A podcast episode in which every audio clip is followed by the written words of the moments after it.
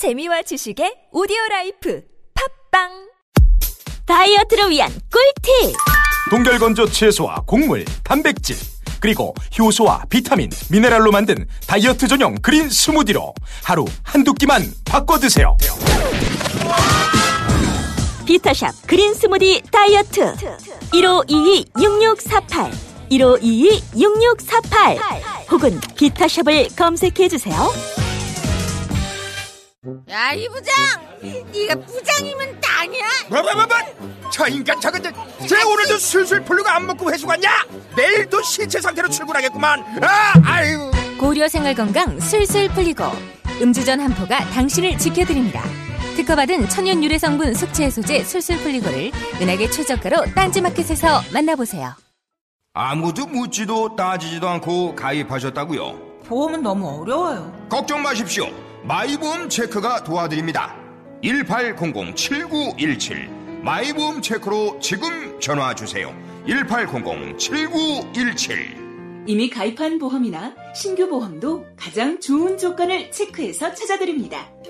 인터넷 한글 주소 마이보험.com 또는 카카오톡에서 아이디 검색 마이보험을 친구 추가하여 상담하실 수 있습니다. 전혀 다른 세 사람, 여자라는 운명에 맞서다. 레티샤 콜롬바니 지음. 이 작품을 그들에게 바친다. 사랑하고 아이를 낳아 기르고 수없이 쓰러졌다가 다시 일어나는 여자들에게 바친다. 그들이 벌이는 전투를 나는 안다. 그들 한 사람 한 사람이 얼마간 나이기도 하므로 장편 소설 세 갈래 길. 도서출판 밝은 세상.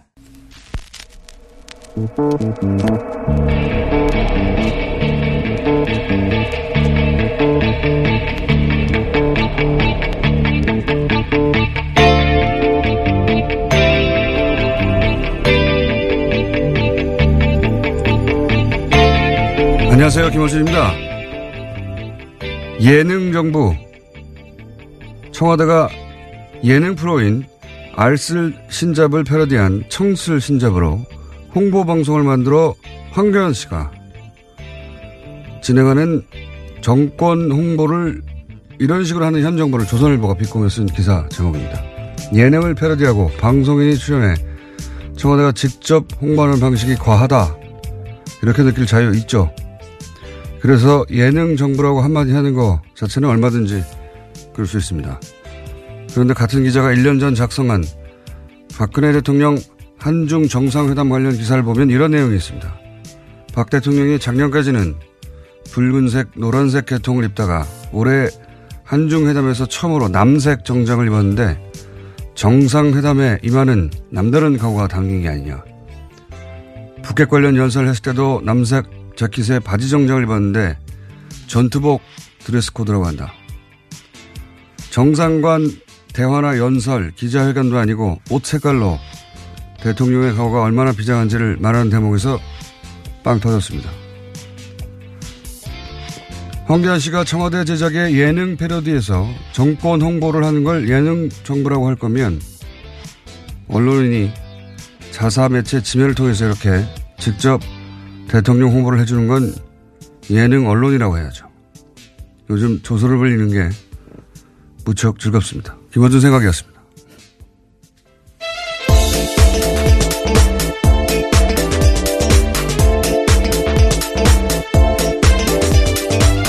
시사인의 김은지입니다. 제가 황교 아니라고 했네요. 네. 황교익 선생님이십니다. 죄송합니다, 황교익 선생님. 다 말하고 보니까 생각이 났어요. 예. 나중에 오프닝을 새로 하겠습니다. 그, 박근혜 대통령 패션 얘기 이런 거 정말 언론들이 많이 써줬거든요. 예. 만다린 칼라라고 하나요? 예. 그. 아, 예, 그렇죠. 예. 예. 차이나 칼라. 색깔만 바뀌는 바지 정장. 예. 근데 알고 보니까 최순실 씨가 자신의 취향으로 같은 의상실에서 같은 패턴으로 만들어 그런 거였어요. 예. 이걸 패션 얘기라고 얼마나 마사지를 해줬는지. 근데 그런데 그랬던 조선일보가 지금 현 정부를 매일매일 비판하려고 하잖아요. 근데 정부가 아무리 못해도 매일매일 비판하기 쉽지 않거든요. 매일매일. 그래서 어떨 때는 폭소가 터집니다. 너무 애를 쓰니까 참 힘들겠다 싶어가지고 그, 그 중에 나온 게, 어, 창의적인 예능 정보라는, 예, 비판이었어요. 어, 황교안 선생님 죄송합니다. 갑자기 황교안 전 총리가 등극을 해버렸네요. 예. 제가 잘못했습니다. 첫 번째 뉴스는 뭡니까? 네, 어제 오후 3시 50분쯤 충북 제천시에 있는 복합 스포츠센터에서 불이 났습니다. 500명 가까운 소방 인력과 헬기를 포함해서 40여 대의 장비가 투입됐지만요. 불길은 6시간 지나서 밤 10시가 넘어서 잡혔습니다. 네 차례에 걸친 수색 끝에 모두 29명이 숨지고요. 또 다른 29명이 다쳐서 병원에서 치료받고 있는 것으로 집계됐습니다. 사망자 대부분은 2층 여성 사우나에서 발견됐는데요.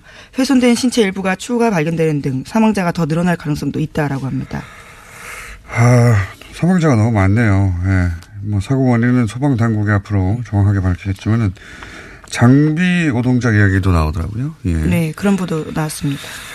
어, 이렇게 큰 사건도 이제 시간이 좀 지나면 다 잊혀질 텐데 장비 이야기가 나온 만큼 이건 이제 소방 당국에 대해서 비판하는 쪽의 어, 기사인 건데 결국 다 돈이 있어야 해결되는 거거든요. 기계가 예. 노후화된 탓이라서요. 어, 예산 문제, 예. 소방과 관련한 예산 문제. 지난 어, 이번 예산 때도 문제가 됐었는데 시간이 지나서 이 사건은 또 잊혀지겠지만 어, 꼭 이 예산 문제는 다시 거론됐으면 좋겠습니다. 네. 장비를 바꾸려면 돈이 있어야 되죠. 자, 다음 뉴스는요. 네, 검찰이 군 내부 자체 수사기관에 맡겼던 사이버 댓글 부대 수사를 조사에 나섰습니다. 국군 기무사령부의 국방부 댓글 조사 TF 감청 논란 계기로요 조사에 들어갔다라는 건데요. 검찰 관계자는 군 관계자를 참고인으로 조사 진행한 부분이 있고 추가로 조사할 수도 있다라고 밝혔습니다. 덧붙여서 국방부 TF에서 하고 있는 것과 별도로 진행하고 있는 부분이 있다라고도 밝혔는데요. 기무사의 조사 TF 감청 사실이 드러나면서 검찰의 군 댓글 수사 댓글 부대 수사는 활기를 되찾고 있다라는 겁니다. 아니, 굉장히 잘하는 거죠. 예. 군이, 군을 수사해서 군이 자체적으로 덮어버린 사건이나 축소해버린 사건의 역사는 정말 길어요. 정말 많은데, 어, 그럴 때마다 이제 군의 특수성을 항상 얘기해 왔죠. 어, 근데 이 사건은 군의 특수성 때문에 일어난 일이 아니에요. 애초부터. 이건 거꾸로 그 군의 특성을 굉장히 이제 폐쇄적이고, 예. 군 내부에서 대부분의 일들을 처리하는 자체적으로 그 특성을 이용했죠. 그래서 일반 수사로 할 수 없다는 점을 이용해서 군대 내에 정치적 댓글 알바 부서를 설치를 해버린 거 아닙니까? 모르게. 예. 군이 정치에 개입하는 걸 구태타라고 해요. 이건 그에 준하게 수사를 해야 되는 거, 수사, 수사를 해야 되는 것이고, 더군다나 이제 그 감청, 감청이 아니죠. 이건 도청이에요, 도청. 예.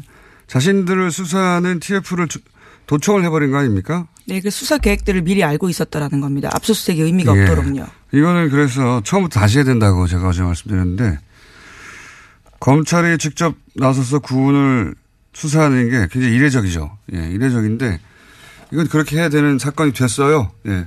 군이 이때까지 하듯이 그렇게 자체적으로 덮을, 덮어버리려고 한 거니까.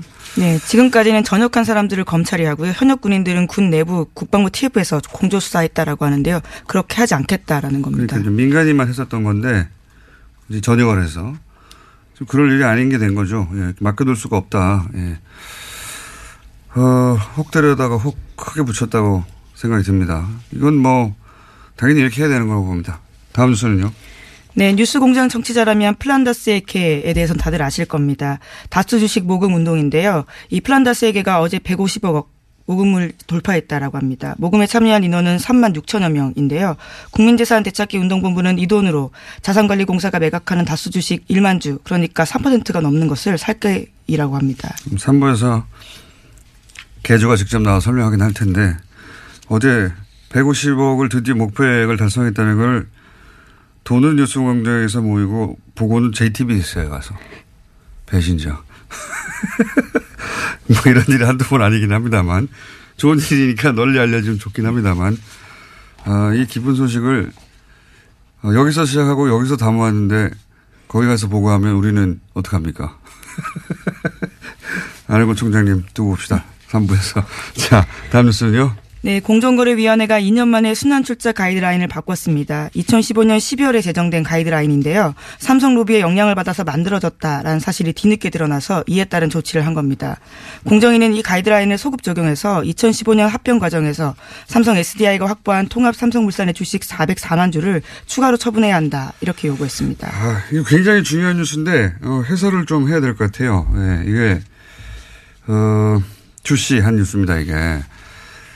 이게 이제 이런 뉴스는 경제면에 있고 복잡해가지고 어, 의미 전달이 잘 안 되는데 매우 중요한 결정입니다. 이게. 이게 순환 출자 얘기는 많이 나왔잖아요. 그러니까 재벌 총수가 뭐 자신의 주식은 별로 없는데 어, 지주회사 격인 하나 회사의 어, 주식만 가지고 나머지를 순환 출자해가지고 네, 전체를 지배하는 구조를 그렇죠. 뭐 예를 들어서. 삼성물산이 삼성전자를 지배하고 삼성전자가 삼성 SDI를 지배하고 뭐 이런 식으로 그래서 순환 고리를 만드는 여기에 대해서 이제 우리가 규정이 있어요. 이런 수, 순환 출자를 못하게 하는 규정이 있는데 이게 뭐하고 관련돼 있냐면 최순실 게이트하고 관련이 있습니다. 최순실 게이트 당시 우리가 다 알듯이 이제 삼성물산과 어 그리고 제일모직이 합병을 했잖아요. 그때 그 이번에 이재용 그 재판 판결문을 보면 미래 삼성의 미전실 그 유명한 지금 말을 어, 최순실 어, 정규를 말 지원을 했다고 네, 장충기 차장도 거기 소속이었습니다. 거기 그 판결문을 보면 거기서 로비를 해서 공정위의 방침을 바꿨다는 거거든요. 실제로 어, 다른 방침이 있었는데 그걸 로비를 해서 바꿨다는 겁니다. 바꾼 내용이 뭐냐면 이렇게 이제 순환 출차를 하는 가운데 삼성물산과 어, 제일모직이 합병을 했잖아요. 훨씬 큰 회사가 됐지 않습니까? 그러니까 2015년에 공정위는 뭐라고 그랬냐면 아 이거는 강화됐다. 기존에 이렇게 고리가 있었는데 그 고리가 더 튼튼하게 강화됐기 때문에 어 기준 강화된 만큼을 덜어내라. 어 그렇게 가이드 별로 문제가 없는 것 같잖아요. 이렇게 보면. 근데 그 가이드라인 자체가 삼성이 로비를 해서 그렇게 했다는 거예요. 그럼 원래 어떻게 써야 되느냐? 원래는 새로 생긴 거로 봐야 된다는 겁니다. 고리가. 고리가 원래 요렇게 어, 뭐 동그랗게 만들어져 있었다면 그 고리가 하나 삐쭉 따로 하나 생겼다. 그래서 어, 총수의 지배 원한 여기서는 이제 이재용 부회장. 예, 예. 이재용 부회장이 삼성을 지배하 더욱 이 순환 고리로 효율적으로 지배할 수 있도록 만들어줬다. 새로 고리가 생긴 거다 이렇게 봐야 되는데 그러면 새로 생긴 고리만큼 다 털어야 되거든요.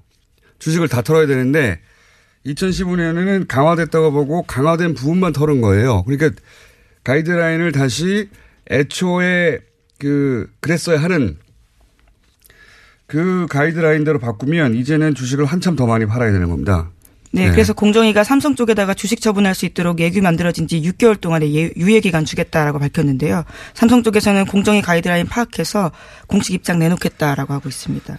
그러니까 이제 총수의 지배력을 강화시키기 위해서 로비를 했고 이건 뭐 1심 판결문에 나온 겁니다. 그래서 실제로 공정의 방침이 바뀌었는데 이것을 2년 후에 어 다시 그 새로 고리 새로 고리가 만들어지는 거니까 그 주식을 다 털어라. 이렇게 해서 총수의 지배력을 약화시키는 걸로 다시 원상복구 어, 애초에 그랬어야 하는 방, 방향대로 굉장히 중요한 결정입니다. 이거는 굉장히 중요한 결정이고 공정위가 잘한 일이죠.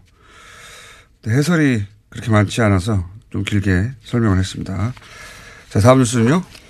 네, 황교안 전 국무총리가 2018년 자랑스러운 성균관인에 선정됐다라고 하는데요. 이에 대해서 반대하는 서명 운동 참여자가 3,500명을 넘었습니다.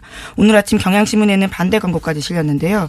이들은 수천 명의 동문이 황교 황교안 동문에게 제기하는 의혹과 자중하라는 요청에도 황 동문은 SNS를 통해서 오히려 거짓 뉴스라고 매도하고 있다면서 이러한 태도에 선정에 반대하는 성- 동문들이 더 많이 참여하게 됐다라고 비판하고 있습니다.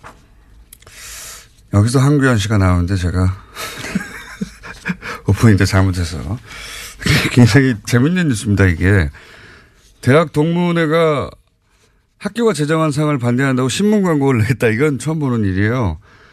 어 근데 황교안 전 총리가 자랑스럽다고 생각하는 성대 동문들도 있을 수 있잖아요. 네. 그래서 제가 제안을 하나 할까 합니다. 뭐냐면 찬성 반대 서로 연대 서명 대결을 벌이는 거예요.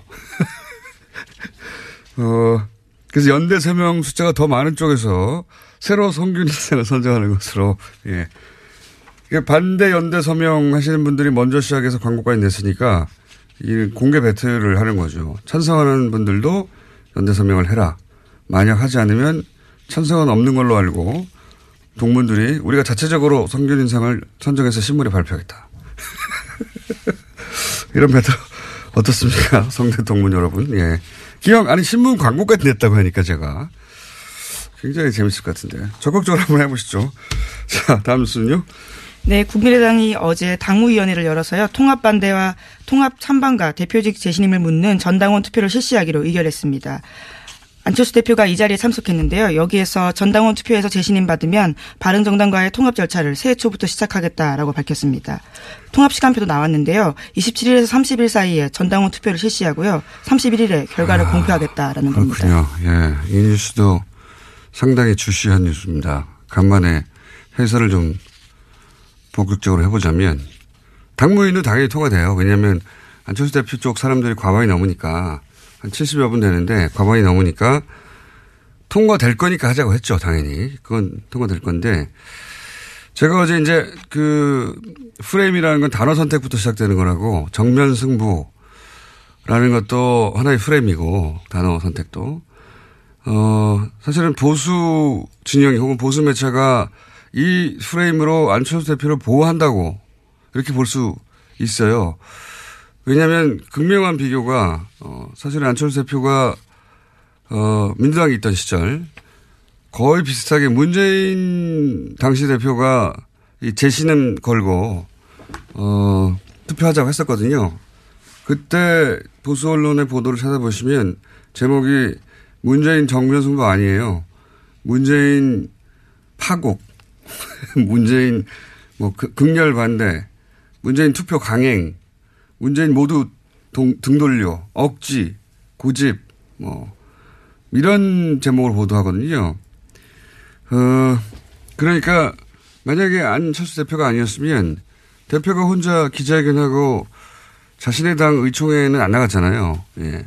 그러면 아마 뭐 비겁, 도망 이런 걸로 집중 포함했을 거예요.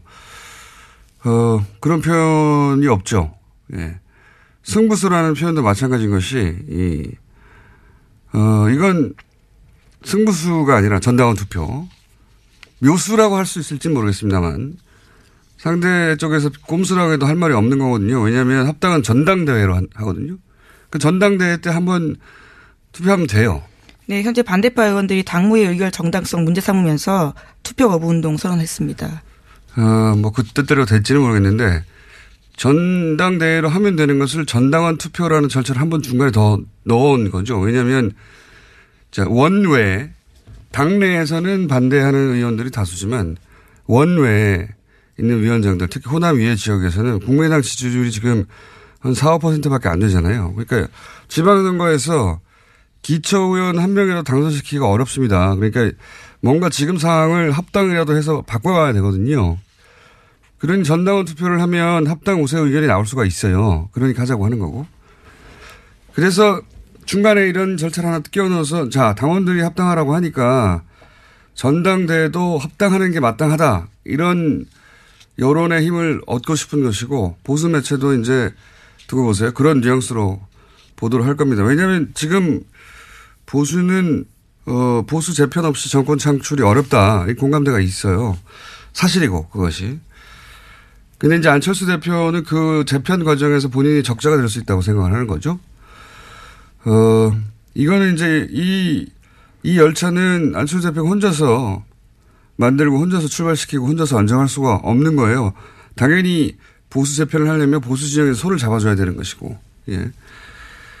어, 작년 초부터 제가 줄기차게 얘기했던 것이 이제 안철수 대표가 새누리당과 어떤 방식으로든 연대하게 될 것이라고 얘기 했었는데 여튼 이 열차의 승차를 보수 진영에서는 혹은 보수 매체에서는 지지할 것이다. 안철수 대표는 그걸 알고 있으니까 이렇게 가는 것이고 사실 통합도 아니죠. 예. 이거는 당내 의원들 절반 이상이 반대하는데 통합이라는 단어를 쓸 수가 없죠. 이건 합당인데 어, 이렇게 합당하는 경우는 우리 정치사에 없었어요. 과거 3당 합당. 이것도 당내 의원들은 대부분 찬성을 했죠. 예. 거기 반대하던 뭐 노무현 전 대통령이 그 유명한 이 있습니다. 뭐 이런 사진도 있지 않습니까? 결국 이제 소수가 반대하고 탈당했지만 대부분 찬성해서 3당 합당이 된 거거든요. 근데 이건 대부분 반대하잖아요. 단어 선택부터 프레임이 우호적인 거죠. 예. 남은 변수는 이제 합당 반대파의 실력. 어, 합당 반대파 의원들도 만만치는 않으니까. 이, 이 반대파에 대해서는 안철수 대표가 기자회견에서 어, 얘기를 했죠. 구태 정치, 기득권 정치. 예. 김대중 정신 이야기하면서. 당연히 호남 의원들 얘기하는 건데. 기자회견에서 가장 중요한 문구는 사실 이거죠. 예. 왜냐하면 이 문구는 이 보수 진영, 보수 유권자들이 정서적으로 받아들일 수 없는 분들이 있거든요. 몇몇 호남 의원들 중에 박지원 전 대표 같은. 어, 그 보수에게 받아들라는 구애죠. 이 문구는. 예. 자신을 대통령 후보로 만들어준 호남 의원들을 보수의 재단에 재물로 바치는 겁니다. 네. 본질은 그거라고 보는데 이 사건은 아주 우리 정치 지형 전체에 영향을 줄 사안이라 예. 좀 길게 해설을 해봤고요. 자, 다음 순 뭡니까? 한두 개 정도 할 수 있을 것 같습니다. 네, 자유한국당 지도부가 내용을 겪고 있습니다. 홍준표 대표가 인적 청산에 반발하는 뉴여의 최고위원을 주막집 주모로 빗대자 류 최고위원은 낯을 드셨냐라고 들이박았는데요. 류 최고위원은 페이스북에다가 이렇게 썼습니다. 여성 비하의 남성 우월주의에 빠진 홍마초 지금도 대지 발정제 갖고 다니시는 건 아니죠라고 비난을 했는데요. 당원들이 뽑은 2등 최고위원인 저에게 여자라는 이유로 주모라고 하다니 낯을 드셨냐라고 됐습니다. 네. 두 사람 간에, 네. 스타일이 굉장히 비슷한데, 예, 서로 각을 세우다 보니까 대단한 말들을 오가고 있네요. 네. 네, 또 오늘도요, 또 대법원에서 홍준표 대표에 대한 대법원 선고가 있을 예정입니다. 알겠습니다. 그 선고 역시 다음 정계 개편에, 보수 정계 개편에 지대한 영향을 미칠 변수가 되는 거죠. 지금 안철수 대표의 어, 합당, 저는 합당이라고 부르는 게 맞다고 보는데, 예. 합당 열차 와 이 대법원 판결 둘다 지대한 영향을 미칩니다. 네, 1심은 유죄였고요. 2심이 무죄였기 때문에 3심이 지금 어떻게 될지. 알겠습니다. 오늘은 여기까지 하겠습니다. 시사인의 김은지였습니다. 감사합니다. 자, 오늘은 어, 이번 주 내내 어, 중국 관련 인터뷰를 하고 있는데 미니를 하나 더 준비했습니다. 어, 중국의 사드 보복 이건 명백한 거였죠. 그리고 이제 그게 작년 7월이었고요. 올해 12월에 문재인 대통령 국빈 방문이 있었습니다. 어, 이 방문을 두고 뭐 여러 가지 경제 지표 뭐 거대 담론으로 얘기할 수 있는데 그게 아니라 현장에서 매일 사업을 하고 있던 분들 이야기를 저희가 한번 짧게나마 들어볼까 합니다. 피부에 와 닿는 이야기. 어, 중국에서 사업하고 계신 김민옥 대표 연결해 보겠습니다. 안녕하십니까? 네, 안녕하십니까? 네. 어, 먼저 중국에서 어떤 네. 사업 하시는지 간단 소개해 주십시오. 네, 저는 중국 14년째고요. 예. 현재 지금 천안 저, 저희 한국 천안 GPS 코리아에서 개발한 친환경 아동 왕구를 수입해서 중국 총판을 하고 있습니다. 그렇군요. 어, 사업은 잘 되십니까? 어, 네, 감사합니다. 잘 되고 있습니다.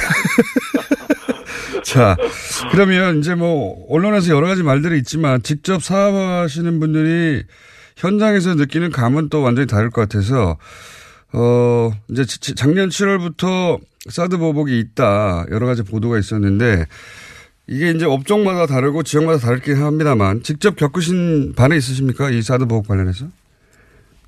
네, 말씀하신 대로 맞습니다. 중국에서 현재 워낙 다- 민족도 많고 넓기 때문에 지역마다 차이가 좀 있습니다. 저는 사실 영향을 크게 받았다는 쪽은 아니고요. 제가 뭐 간단히 말씀드리면 제가 받은 영향은 저희는 완구를 가져다가 중국 백화점에 납품을 합니다. 예. 이런 경우에 이제 예전에는 저희가 박스를 쌓아놓으면 박스 밖에 Made in Korea가 적혀 있어요. 예. 사실 중국 사람들은 굉장히 그 외국 제품에 대한 선호도가 높습니다. 그렇기 예. 때문에 예전에는 말이 없었는데 사드가 터진 이후로는 그 제품을 보기 보면 제품 어, 소비자들의 인상도 안 좋고 백화점에 영향이 있다 해서 그거를 음, 그 소비자가 보지 않는 곳에서 다 철수하게 하고 또 저희가 이제 백화점 영업을 합니다. 영업을 할 때 저희는 한국에서 개발한 아동 친환경 제품이라고 광고를 하는데 이런 부분도 아이들의 교육상이나 백화점에 어, 볼 때 악영향이 있으니 어, 허용을 안 하는 경우가 많이 있었죠. Made in Korea를 안 보이게 해라. 네네 그렇죠. 아, 그랬군요. 원래는, 어, 오히려 이제 수입품이라서 Made in Korea를 드러내다가 그게 사드 이후로는 그거 고객들이 보면 안 되니까 그러면 박스를 다 제거해 달라고 그랬습니까? 그렇죠. 저녁에 수- 저녁에 이제 어, 고객이 안 보인 어, 없는 상황에서 그걸 다 제거해서 아침에는 볼 때는 Made in Korea가 안 보이게 조치를 했죠. 가장 화가 나는 거는 저는 사실 저희 모방 제품이 한 다섯 군데가 생겼어요. 네. 저희 한국말 짝퉁이죠. 예. 이 업체가 저희 사드 터지고 나서 이제 저희 어, 카카오톡처럼 어, 완구하는 여러 사람이 모이는 방이 있는데 거기에 롯데는 어, 한국, 포아트도 한국 이런 거를 써가면서 악용 어, 악용할 때 좀 많이 화가 났었죠. 음. 그리고 이제 그 Made in Korea를 안 보이게 해달라고 하는 이유 중에 하나가 아이들 교육에 좋지 않고 백화점 이미지에 안 좋다고 안 보이게 해달라고 했다는 거죠.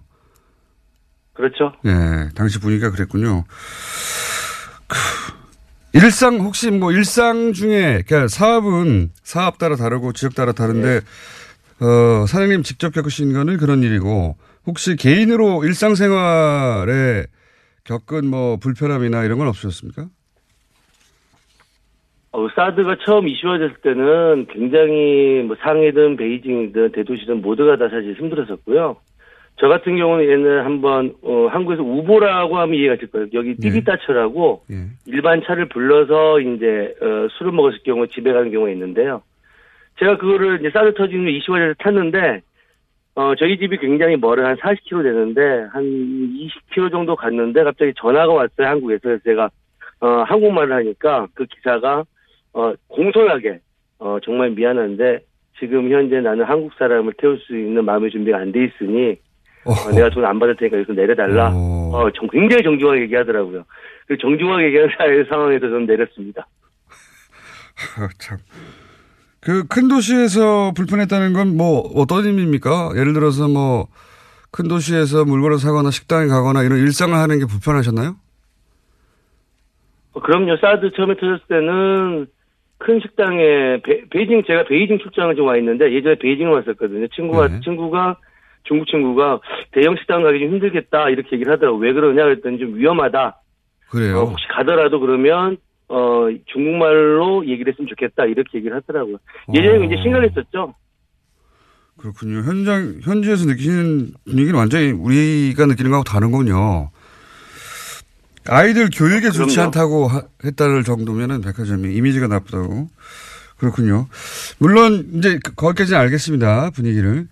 그러면 이제 대통령이 방중을 했습니다. 뭐 며칠 안 됐기 때문에 뭐 그 사이에 무슨 대단한 변화가 있겠나 싶긴 한데 혹시 일상 중에 피부로 체감하는 변화가 있으십니까?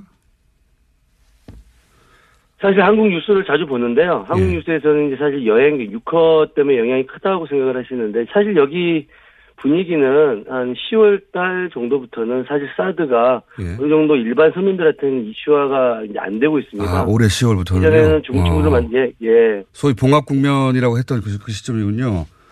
어허. 네네, 거의 지금은 이슈화가 오히려 한국은 굉장히 더 커지는 분위기인데 저희는 이쪽에서는 좀 더 잠잠해지는 분위기입니다. 아, 그렇군요. 그러니까 사드에 대한 이야기를 이제 대중적으로든 중국 언론에서도 안- 점점 안 하고 있다. 그렇군요. 혹시 그러면 그렇죠. 예. 그럼 이제 그 박스 그 Made in Korea 안 떼고 백화점에 제품 반입이 가능해졌습니까? 아, 그럼요.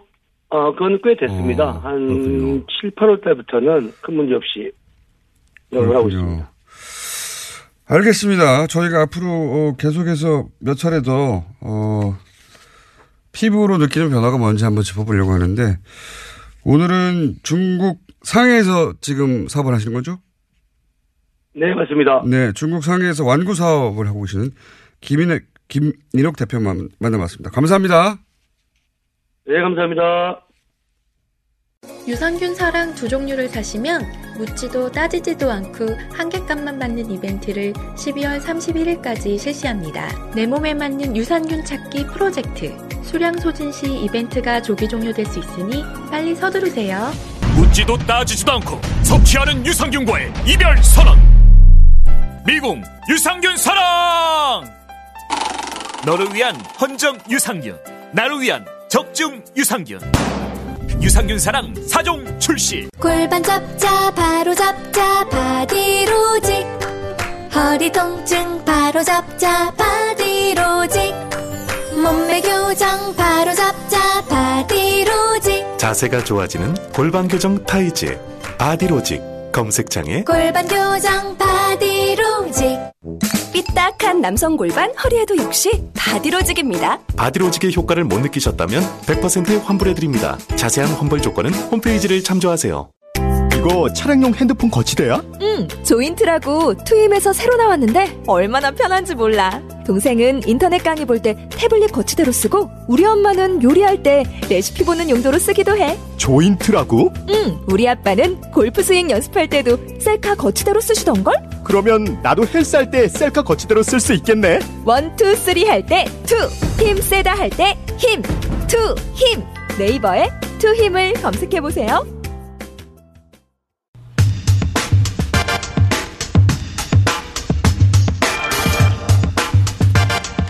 어쩌다가 저희 뉴스공장의 단골이 되신 분입니다. 김현건 의원 오늘도 나오셨습니다. 네, 안녕하십니까? 예, 안녕하십니까? 네, 나오셨다 하면 정말 새로운 걸 들고 나오시는 분이죠. 예, 듣도 보다 못한. 자, 어, 지난 시간에는 지난주는 아니지만 지지난주에 아니군요. 3주 전이군요.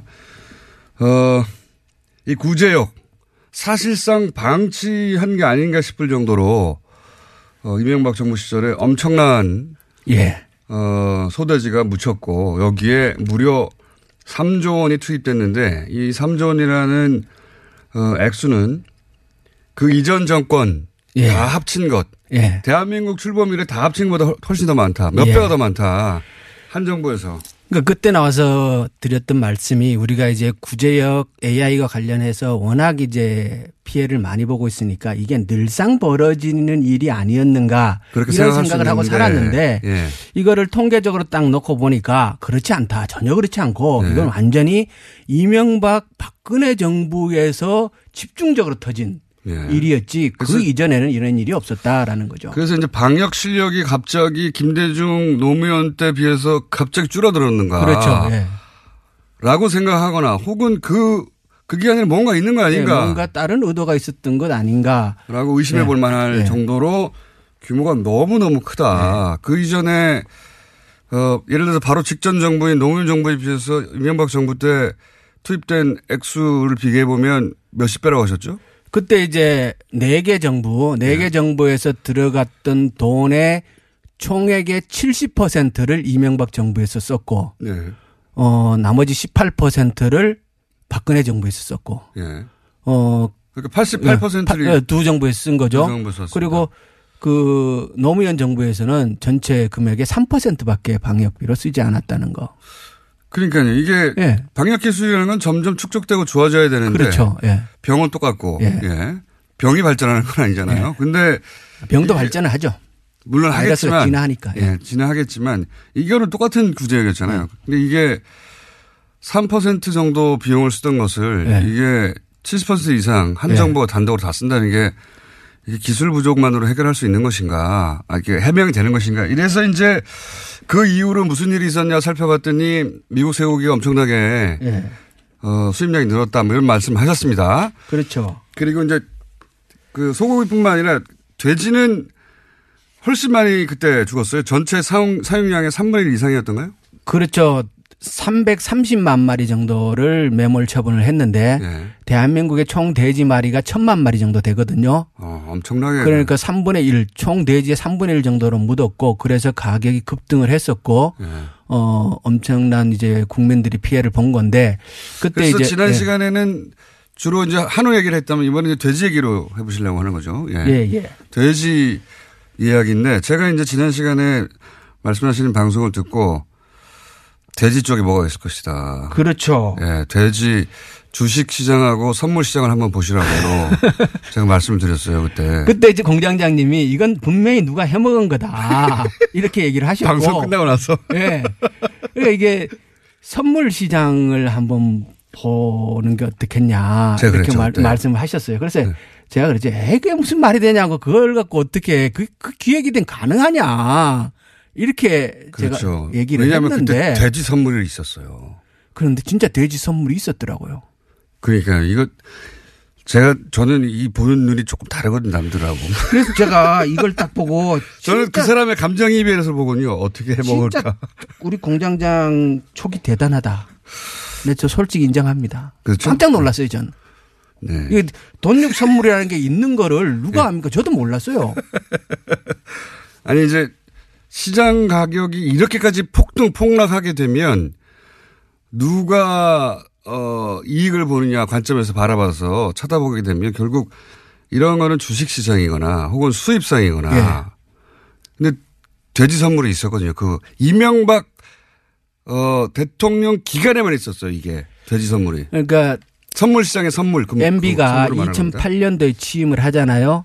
취임하고 나서 정확하게 4개월 뒤인 2008년 7월 달에 어, 돈육 선물 시장을 상장을, 시- 선물을 상장을 시킵니다. 거래소에. 네. 어, 그전에는 이게 전혀 없었고요. 예. 어, 우리 축산하는 사람들도 거의 모르는 사실이죠. 그런데 이명박 정부 말기에 없어져요. 예, 거래- 2012년 거래량이 없어서. 이후에 예. 거래도 전혀 없고 사실상 폐장이 됩니다. 맞습니다. 그래서 이게 폐장이 된 거냐라고 물어봤더니 그렇지는 않고 사실상 회장이 예. 거래가 없으니까. 예, 예.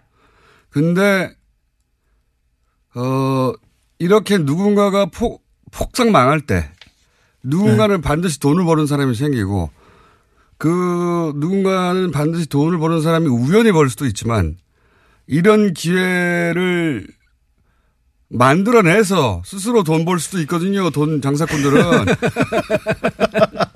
그래서 제가 한번 자세히 들여다보시라고. 자, 그러면 좀 설명해 주십시오. 예.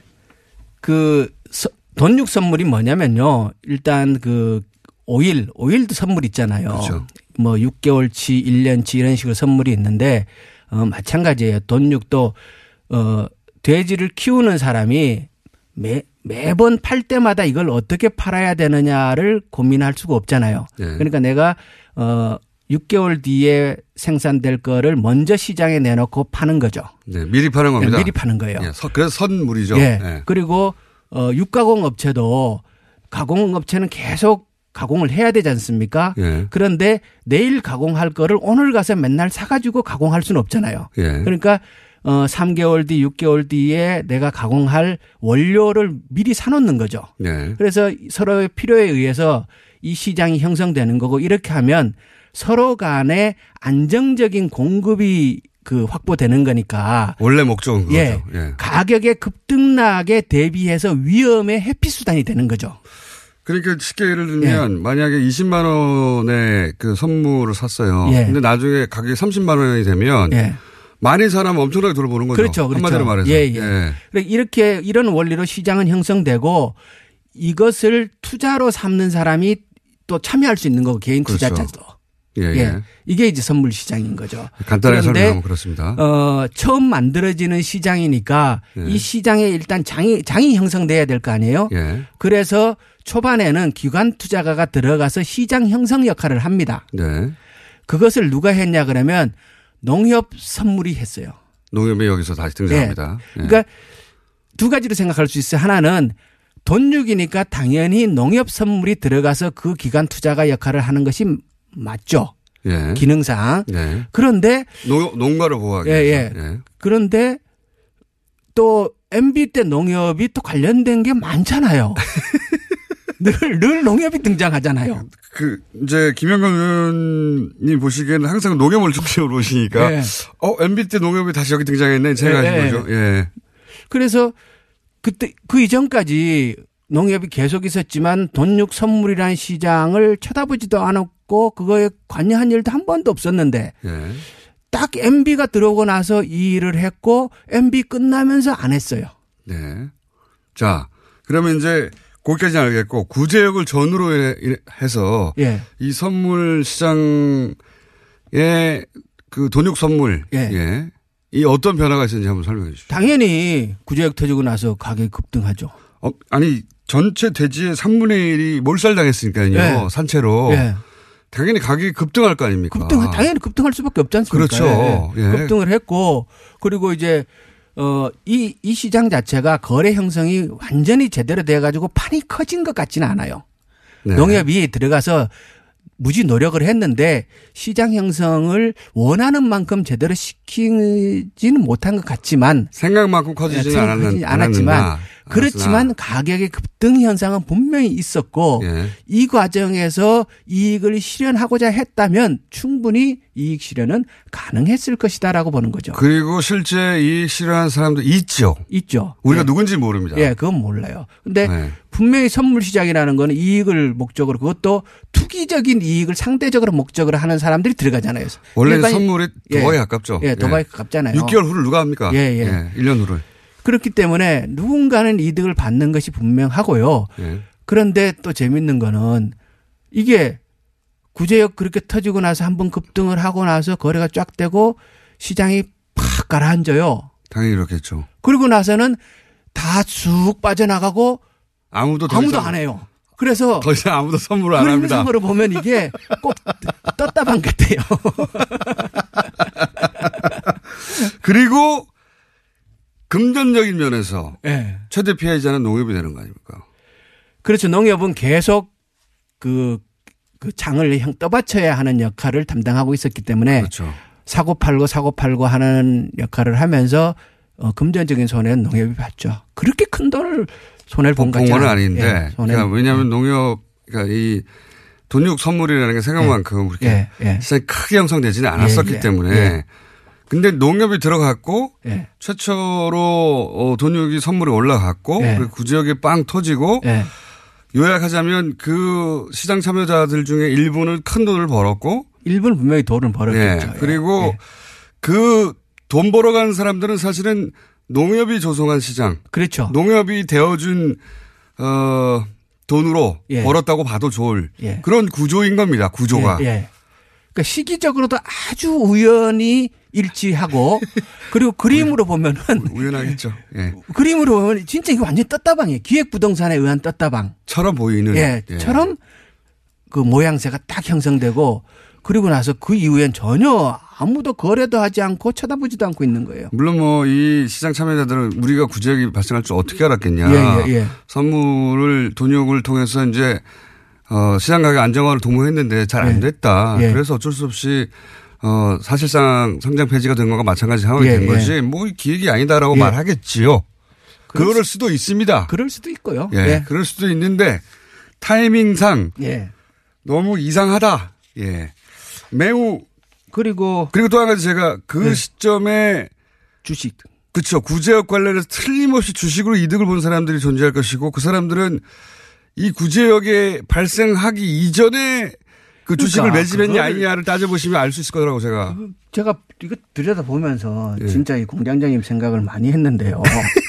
이 동물적인 감각이 있는 것 같아요. 어, 그러니까 이명박 대통령을 오래 연구하다 보면은 이 구제역 관련주라는 말이 만들어진 게 이때예요.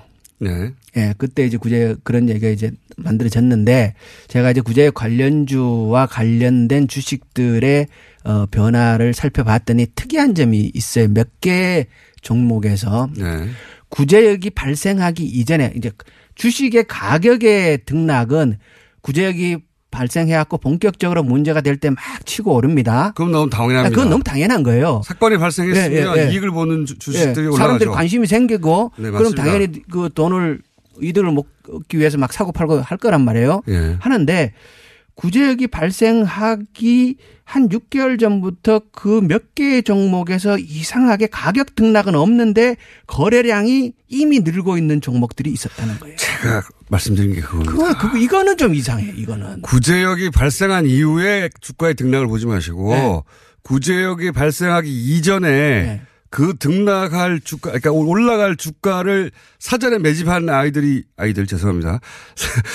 사전에 매입한 흐름이 있을 것이다. 그걸 찾아보시면 누가 관련이 있는지 알 수가 있다라. 그러니까 주로 이제 주- 구제 관련주라는 그 회사들이 예. 그, 그 수입육 이렇게 업체들 예. 대형 업체 그 업체나 어 백신 관련 그렇죠. 업체나 당연히 예, 백신 가격 올라가고. 그리고 구제역이 발생하면 상대적으로 그 소비가 늘어날 닭고기 예. 이, 이런 쪽이 이제 혜택을 받죠. 예, 구제 어, 특, 그렇죠. 특히 어 그래프나 이렇게 보면은 가장 해- 상대적으로 혜택을 본 쪽은 닭고기 쪽이에요. 네. 예. 돼지고기가 주- 너무 비싸지고 예, 예. 대체고기로 닭고기가 나오고 예. 뭐 이런 그 구제 관련주들이 급상승했어요 예. 당시에. 예. 그런데 그 중에 몇 개의 종목에서 네. 어 매집해 사전 사전에 조용하게 계속 거래량이 늘어나 있는 현상. 이 분명히 신기하죠. 신기해요. 구제역이 알걸 어떻게 알고. 둘 중에 하나죠. 엄청난 예지력과 운 예. 아니면 이상한 거죠. 예. 그런 게 있죠. 예. 예, 있어요, 분명히. 그런 흐름이 있습니다. 그런 흐름에 그래서 이제 지난 시간에는 어쩔 수 없는 구제역인 자연재해처럼 네, 발생했고 그것이 어 이명박 정부 시절에 엄청나게 파묻었는데 실력이 부족인가 참 이상하다 너무 많다.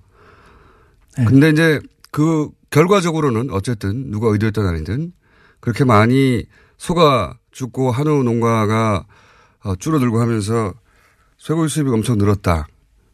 그게 지난 시간이고 이번에는 이제 돼지는 어떤가? 그러니까 이제 어 역대 정부상 실력의 차이가 참 컸었고 예. 그리고 이게 MB 때 집중적으로 구제역으로 인한 피해가 있었다. 예. 그런데 이것이 혹시라도 의도된 것이 아닌가라는 의심을 말씀을 하셨는 거고. 그러니까 너무 많이 네. 묻은 거 아닌가. 그래서 전혀 아닐 거라는 사- 어찌 인간이 그럴 수가 있겠는가라는 관점에서 강력한 부정을 하면서도 들여다보기는 봤는데 보니까 예.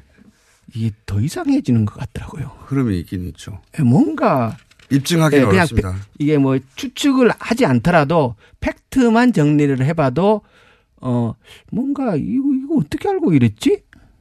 네. 예 그런 점은 분명히 있더라는 사실. 네, 그걸 이제 보고하시러 오신 거죠. 이상한 거 발견했다. 예, 예. 예. 그러면 이런 것도 비교해 주십시오.